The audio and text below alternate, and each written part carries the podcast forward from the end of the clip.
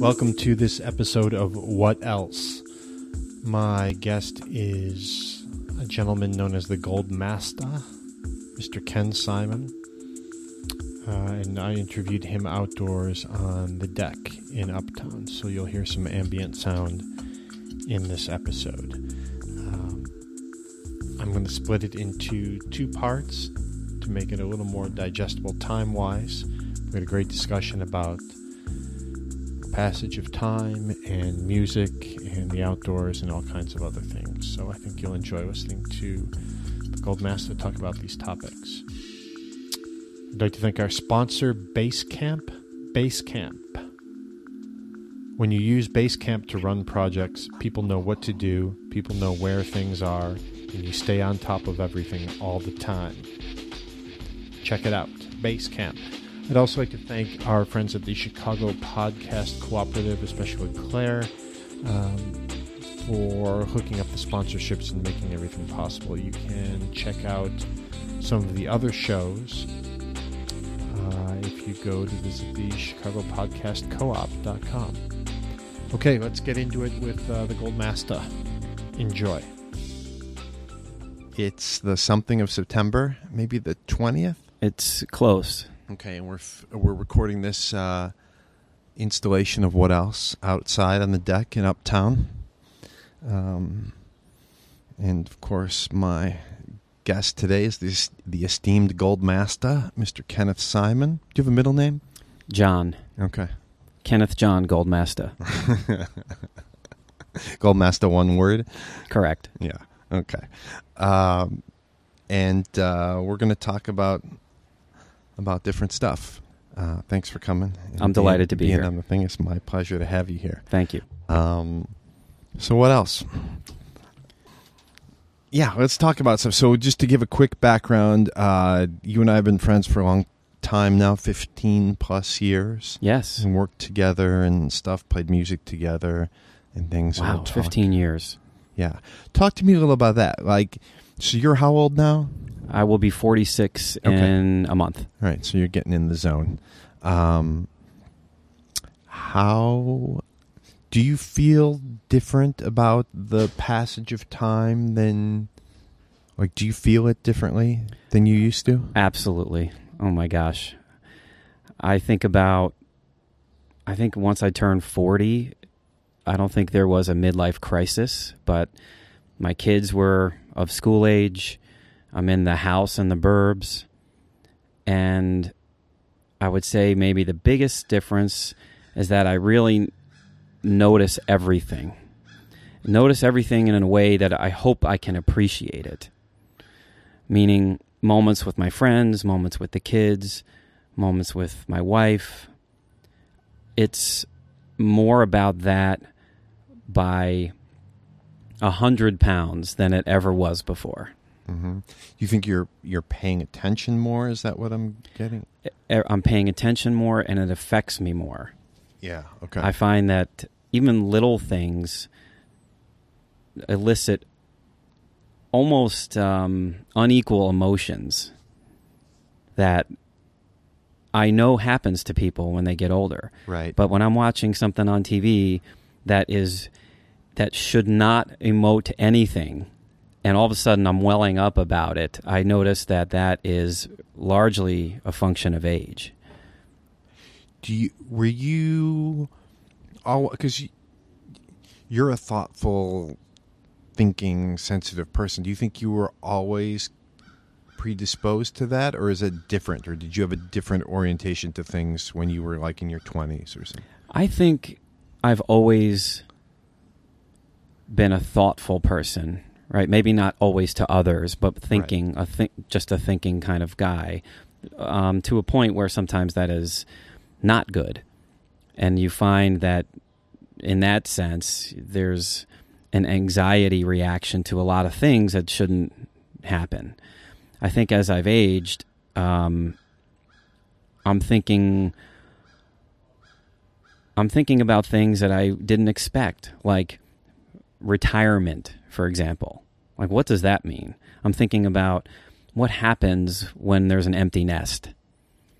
And I'm thinking about late stage stuff that is coupled with emotions that I'm not all that used to. Mm-hmm. Mm-hmm. I have a a little bit of a working hypothesis that there's a lot of people have um I don't know, it's that certain the bravado of youth or whatever, and you have a kind of a shell or a persona or something that you project when you're younger, maybe in your twenties, and that the kinds of things that you're talking about that would not only touch you emotionally, but that you would be willing to reveal your reaction to maybe were the kinds of things that some people would would mock at a certain age and then it turns around when they get to another stage of life and now they are that person that they were mocking in a way Yeah, it's interesting. Um, I think about from, say, middle of high school through my mid, let's just say to my late 20s. I was really interested in doing well in school, but I was also really interested in doing sometimes self destructive things. And it was not easy to get uh, get on the off ramp from that. And it still I love having a great time, but it is not as reckless as it used to be. interesting And and I and I'll even take it further. I mean, I do think that you know my parents had a, a rough divorce in the middle of high school, right when you're just finding yourself and right testing some things in life, and then all of a sudden, this huge breakup happens. And if you asked me then, I would have said, "Oh no, this hasn't bothered me at all." But I look back and oh my gosh, things definitely went off the rails for a while. But I kept it together. Let's talk about that for a second. Do you think I want to understand your answer there? Do you feel like at the time you actually didn't realize that it was affecting? Like, like your honest answer would have been, "It's not affecting me," or would that have been a, a, My honest answer would have been it affects me because I am I'm sad about it. Right? And then at, then it's like I'm going to go into survival mode. And part of survival was eking out every fun moment I could out of a day no matter the cost. Right? So if it's maybe cutting a class or two in high school, maybe if it's not coming home on time because you're having a good time, and then maybe staying out all night, or I'm going to get as much as I can out of this. And I would have said that is not related Okay, okay, to this pain. I know very clearly that it was. And it's, I'm glad I'm able to see it that way. yeah. So when you talk about like destructive behavior, what are you talking about? Like drinking too much booze, or Yeah, it's it's drinking too much at the t- as a younger guy. Um, you know, things that I've learned quite a bit, like staying over at my friends' houses for days at a time. Uh, when I was a senior in high school, actually, I moved back. I moved back to New York from here. I lived in Wilmette right? uh, through So- my junior year. You lived in Wilmette up through June. How? Yeah, break that time. yeah, I don't want to. I don't want to bore you, No, but that's I, I moved to Wilmette as a freshman Okay. in high school from Pleasantville, New York. yeah. Walked into New Trier High School, didn't know what what was going on, Yeah. and the, and my you know I had did not know that my parents were having this thing. Uh, as a junior, after or in the middle of their divorce, I moved back to Pleasantville into my best friend's house, and lived my senior year back in Pleasantville while my parents were We're here. here. Okay. and that's where all hell broke loose. Yeah, I can imagine that would be. Uh, a sort of homecoming, uh, yet I was 17 and had nothing but energy and interest in all the things that 17 year olds do, but without regard for authority, and would unfortunately take advantage of the situation, including the great people who took me in, and putting them through all kinds of hell. Uh, Meaning, I disappear for days. You know, I'm cutting school, and they're calling home and talking to my friend's mom. I mean, this is this is not good behavior. So that's what I mean by destructive. All just letting it come apart and then keeping it together enough to get through it. I imagine you have a different perspective reflecting on that now. Now that you have kids and stuff, imagining what that family's experience was trying to take you in. Yes. Trying to like, I remember it's a great thought. So I am I spent a long time uh, talking to them after college and apologizing and basically saying, "Look, I I realize what happened." Um and it was as I look at it now just unintentional. Like it was just me having lost a bit of control. And these people are amazing. And they, you know, they all came to my wedding and they told me officially to stop talking about it. They are the salt of the earth human beings, and I'm still friends with all of them, especially my best friend in New York, who we stopped talking for a long time because which cat is this? this is my buddy Aldo. Okay. Aldo Beluzzi, and he is he is still one of my best friends and someone who um, had put up with a lot because I was a handful, and he didn't like me being a handful for his mom. Sure. That makes sense. So I have reconciled, and I am still friends with all of those guys.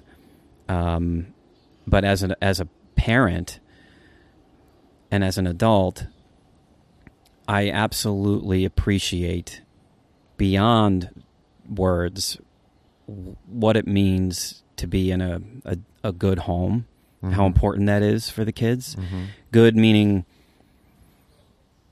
respectful and stay together. Keep the parents, you know, the parents together, no matter what. Mm-hmm.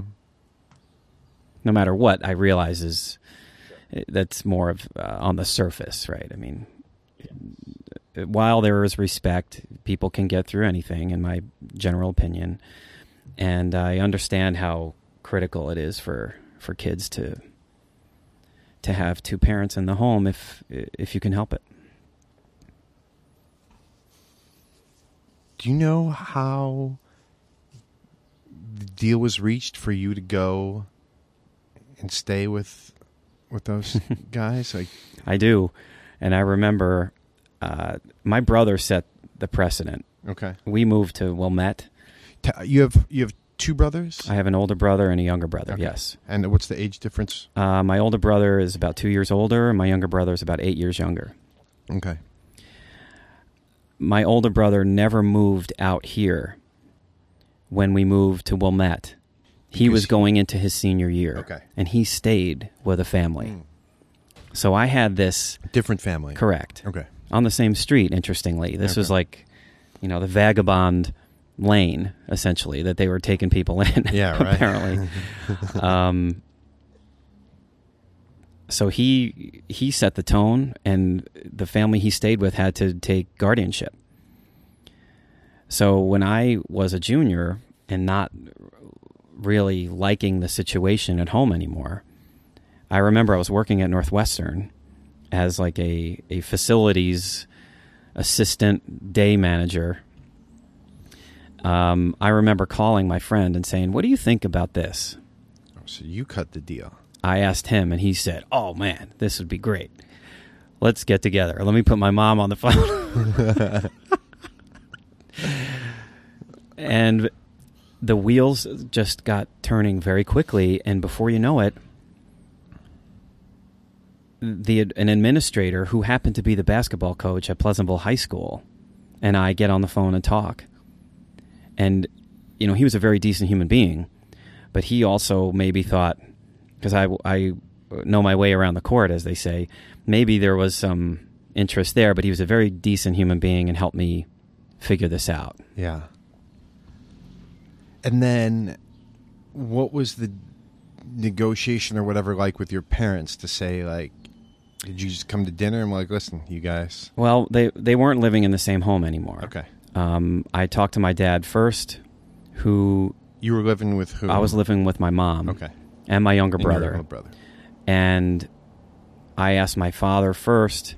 And we were very close, and he said, "I I support it. There's really no reason that I I think it's a bad idea."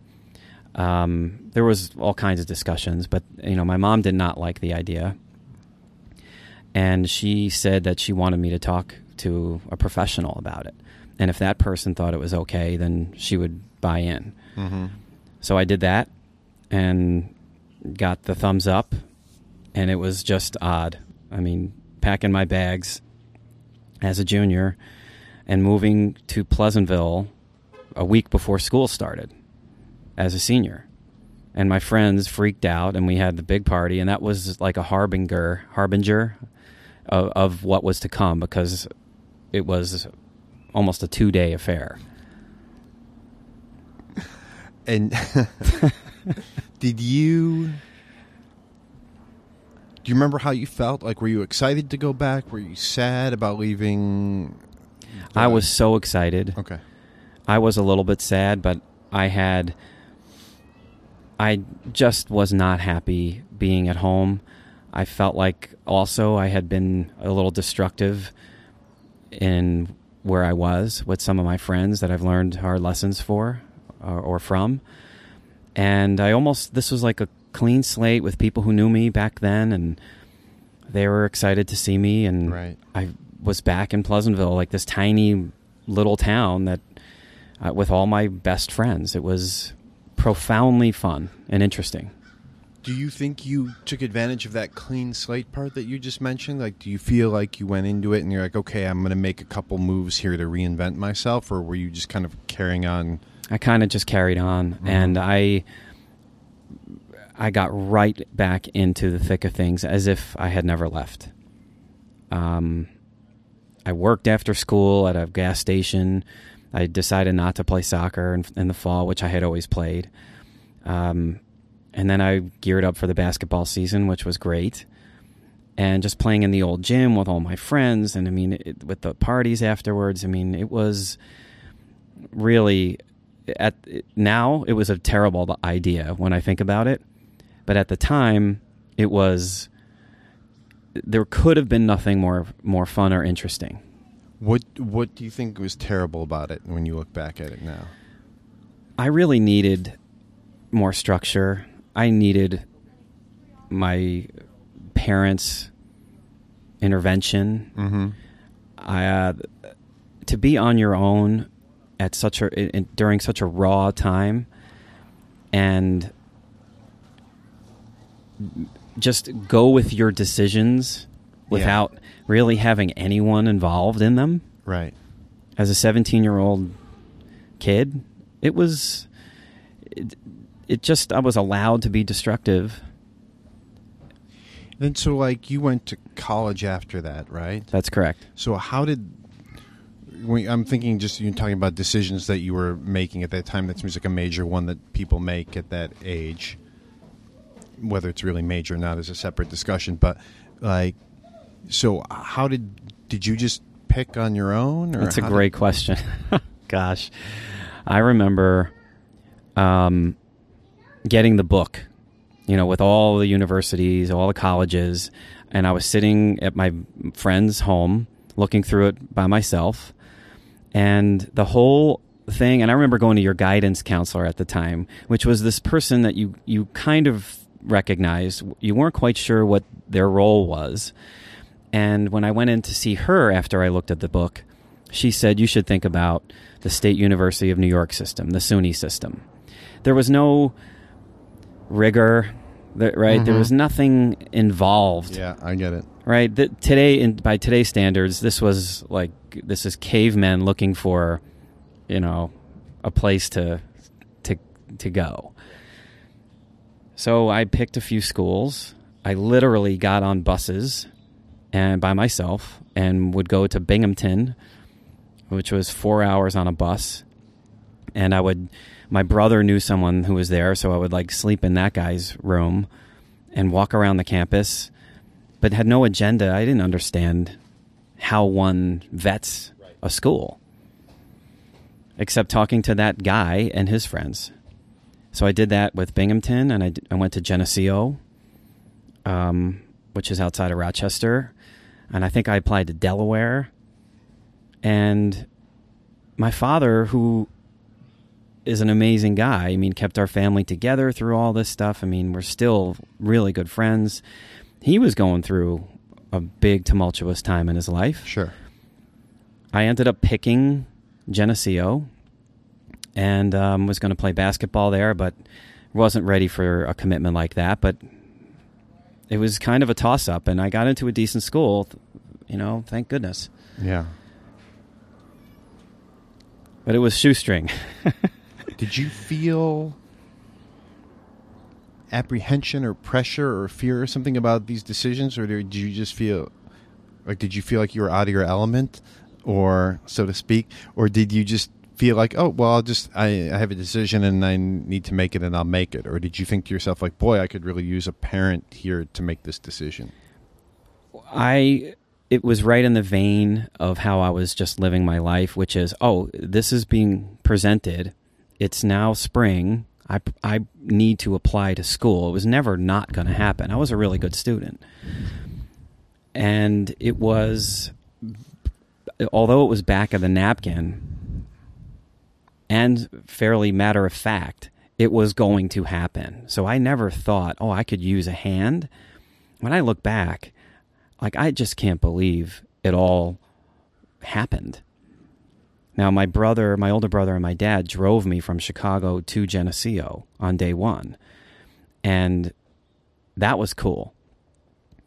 Yet, I look at how a lot of my friends went through it and hearing how about the pomp and circumstance and the shopping and all the stuff i'm like i think i had a pillowcase i mean i'm i'm kind of goofing here but yeah, no, I- there was a pillow and a blanket and a suitcase and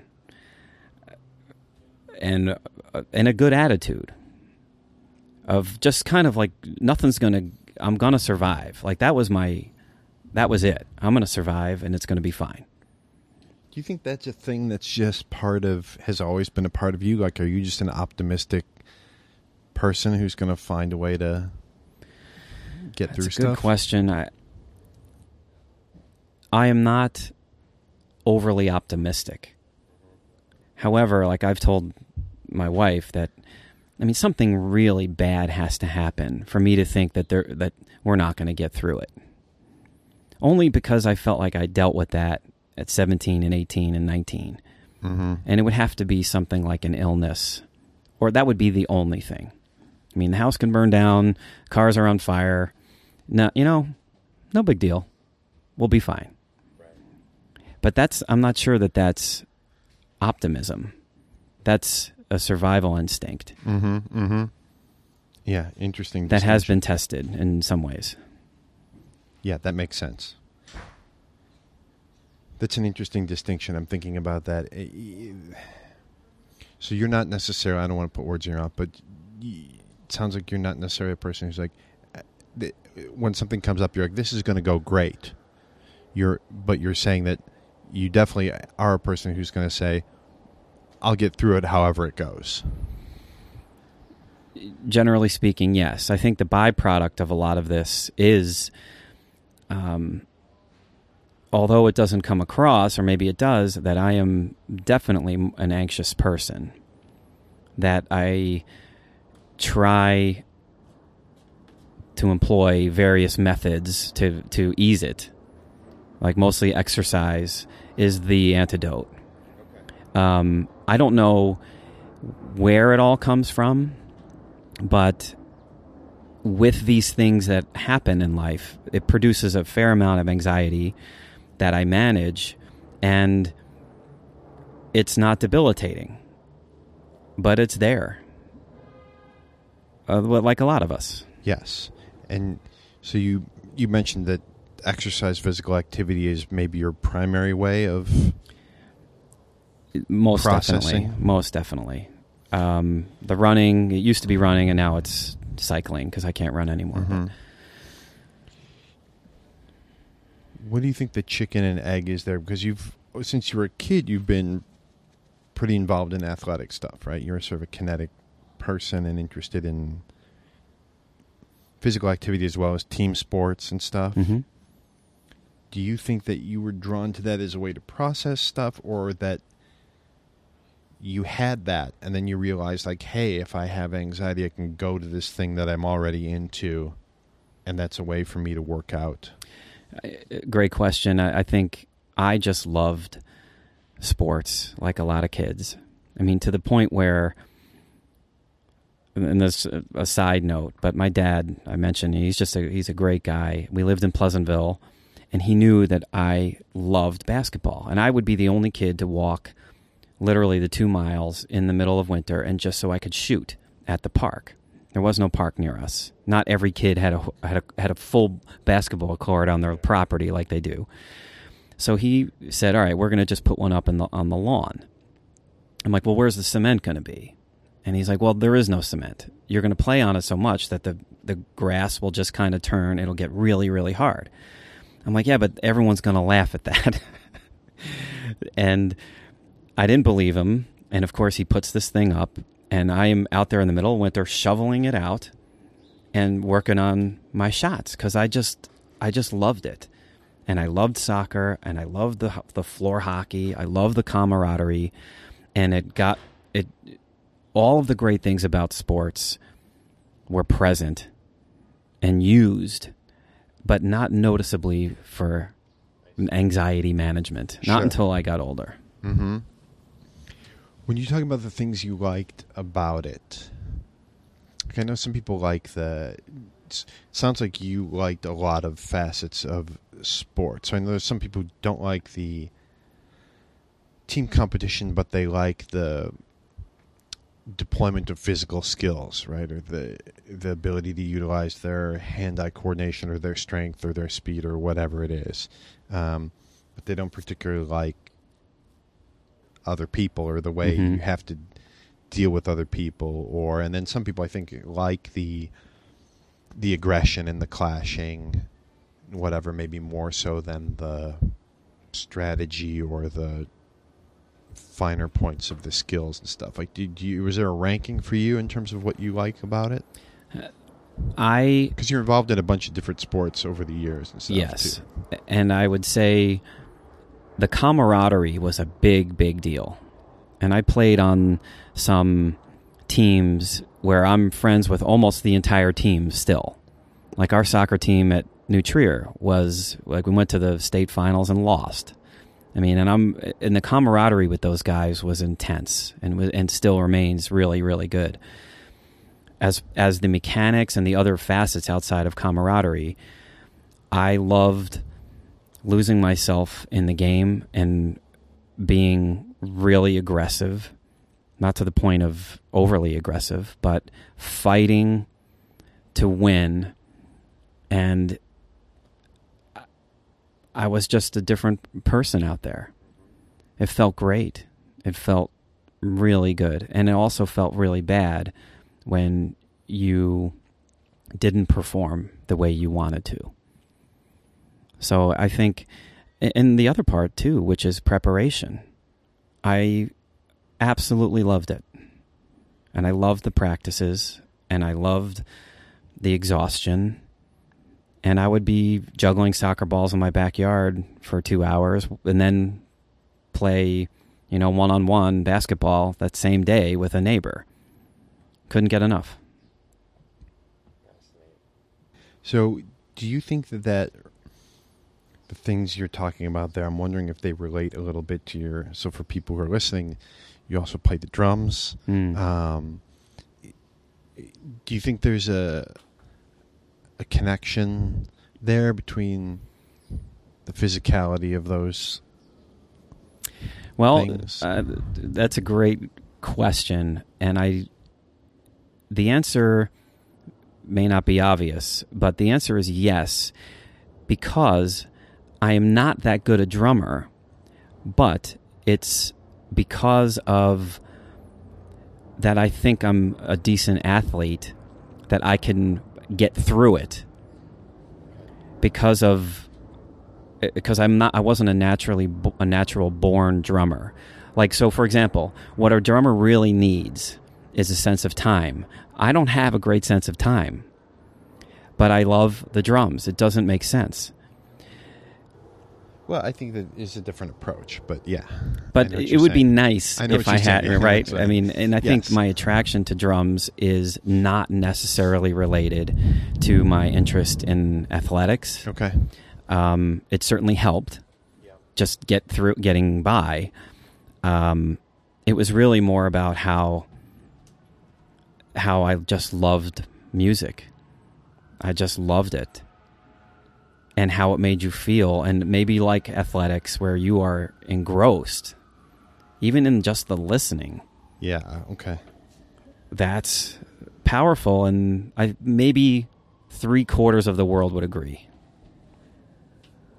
that it, that being engrossed like that is it, with music is pretty great, Yeah. I. if not I more. agree. A hundred percent of us on the uh, Correct. on the deck agree. Um, talk about that a little bit. Like, would you remember when you first kind of really got into like listening to music and or started to play or wanted to play? I remember. I think it all, like my dad would play a lot of music in the house. My parents played music in the house. A lot of. Uh, like Neil Diamond, the Bee Gees, Kenny Rogers. Like there was like a two year period where the Kenny Rogers just wouldn't stop, and it was uh, very depressing.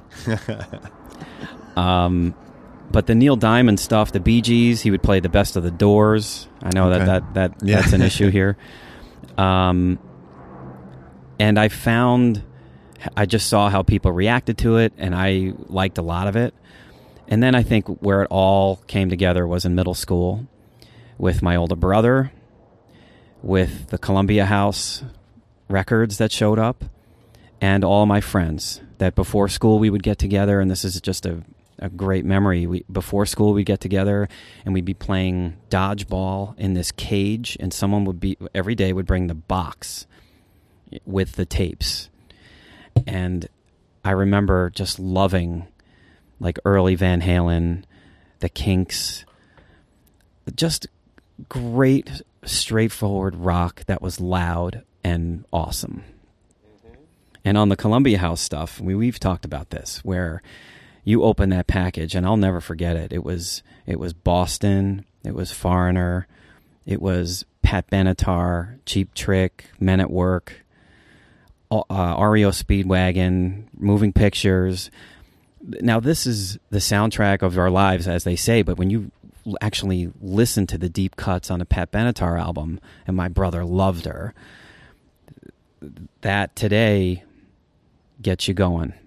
And that's where it all came together. And of course, I'm listening to Cheap Trick and Bunny Carlos on the drums and Dream Police and trying to think about how on earth I can get involved in that.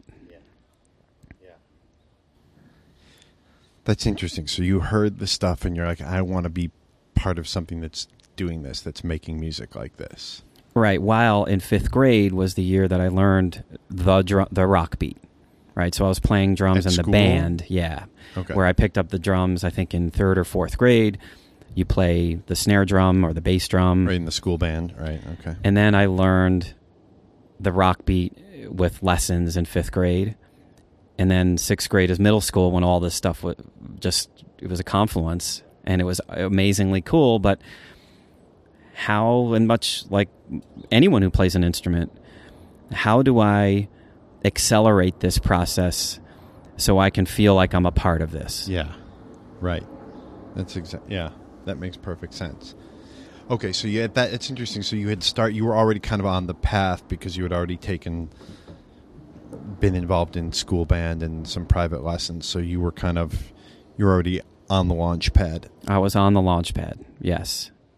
And much like every drummer on the on the earth, when they listen to moving pictures, by Rush. you want to quit.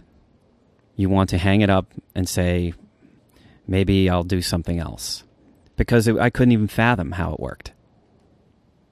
Yeah, to me, seeing or seeing or hearing great performances, right? It does one of two things. Um, it either makes you want to go home right then and just start practicing all night, or throw your instrument in the dumpster and just get on with something else. It's a powerful thing when you realize how far you have to go. However, in other facets like running or playing basketball, I never really wanted to do what Michael Jordan does. I never I, I wanted to I wanted to do the best that I can do, but like uh, but playing Red Barchetta with this drum set that is right here to be played. It can be played on something like this. You want desperately to learn that. Much like every guitar player sitting on the edge of their bed, piecing together something that makes them excited. Right? Deep within I want to I want to be a part of that somehow. Yeah, that's right. It's interesting how those sort of superior, like excellent performances can be intimidating and demotivating at the same time. They can also be inspiring and motivating. And I think it's a thing where you're trying to find.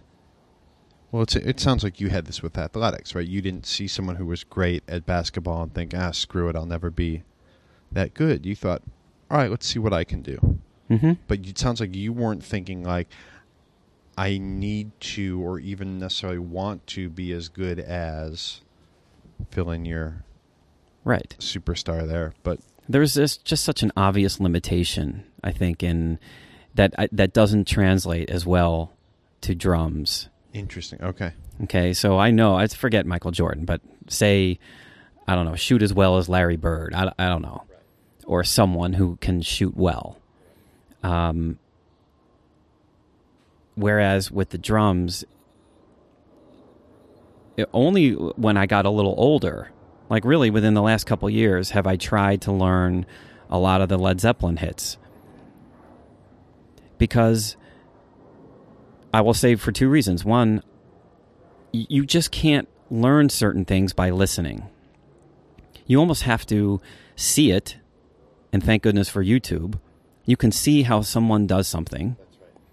And then, two, I took lessons and was able to unpack how one does the, you know, Led Zeppelin's rock and roll outro. How does that work? And you get the mechanics, and then you practice it for three years, and you say, okay, that's a that's a facsimile that feels okay.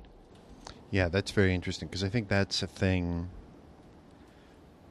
that I'm going to make a, a a bad example, but it feels like if you watch someone shoot a basketball and they make it through the net, you're like, okay, I, I saw what they did there. You put the, I mean, there are most certainly mechanics and details that you can really unpack, but it seems more obvious what's going on. He he took the ball, he pushed it up with his hand, and it went through the air and it goes in the net. And I think that sometimes with music stuff, it seems like it it can be discouraging if you sit down and you're like, well, I'll just play this, but you don't even actually know what the mechanics are of how to play the thing. Like, there's no way in to getting there and then improving. There, what I learned during lessons, which is the reason why I quit, that there are ways to map out time signature and breaking songs down a little bit more mathematically. That as a 40, when I was taking lessons, 44, 45 year old, I'm not doing that. Right. um, I and I told the drum teacher, look, I need you to show me how to do it, and let's let let's escalate this. Let's move through this quick more quickly because I'm not going to do this tick marking thing that you're te- you're talking to me about. I understand the value, but it's not going to happen. And Well, it- not not everybody learns that way either, right? Some people. Well, I'll tell you what. I mean, if I knew, if I understood the musicality or and the, or the math, it would have been very helpful. And and I think about it, like there were many times that I could have. And this kind of gets back into the life bit, but I could have gone narrow and deep into certain things, and ultimately just chose not to because then I couldn't do everything. And that as I've gotten older, I I have made a much shorter list of things that I got to be really good at. But you know, as a younger guy, like there would be there would be a year that I would be playing drums all the time, but not running and not playing basketball, and that would irritate me. So, is there some psychology to this? Certainly. But you look at people who pick one or two things and go narrow with it. Oh yeah, they you can see that and hear it. How do you um, approach? So we have some fighter jets apparently going over here. I don't understand what these guys are doing. That's a weird plane at a weird flight pattern. Um, and there was another one right in front of him. This is a That's serious business. um, this is a question that I think I'm interested in in the in the general sense in life.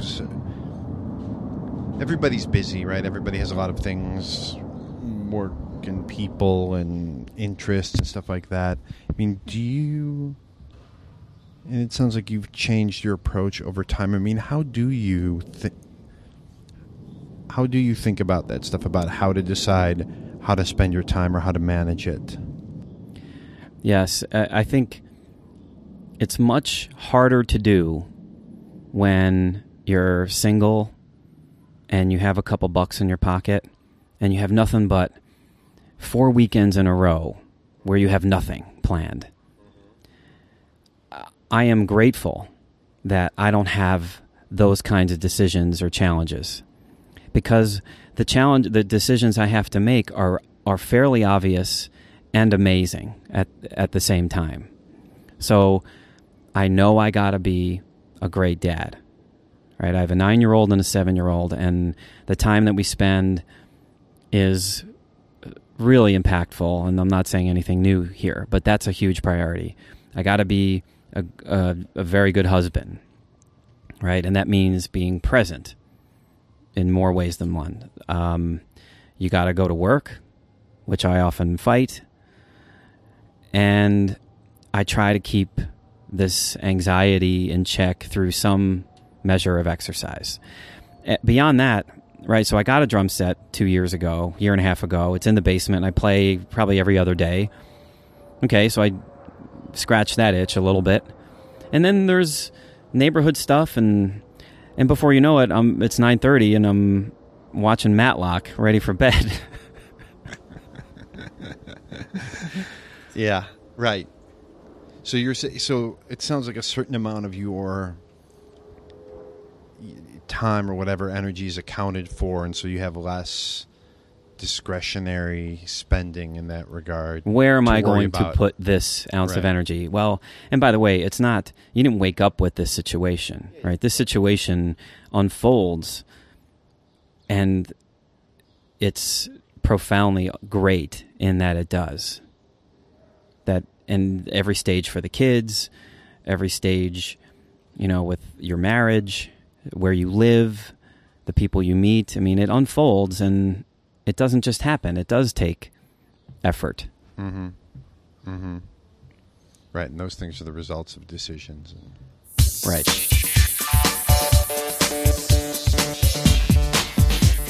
That was the first section of my interview with the Gold Master. The second part will come out in the next episode of the podcast. What else? I hope you enjoyed it, and I think you'll enjoy the next part where Going to talk about uh, work and the outdoors and other interesting topics. So stay tuned and thanks for listening. Goodbye.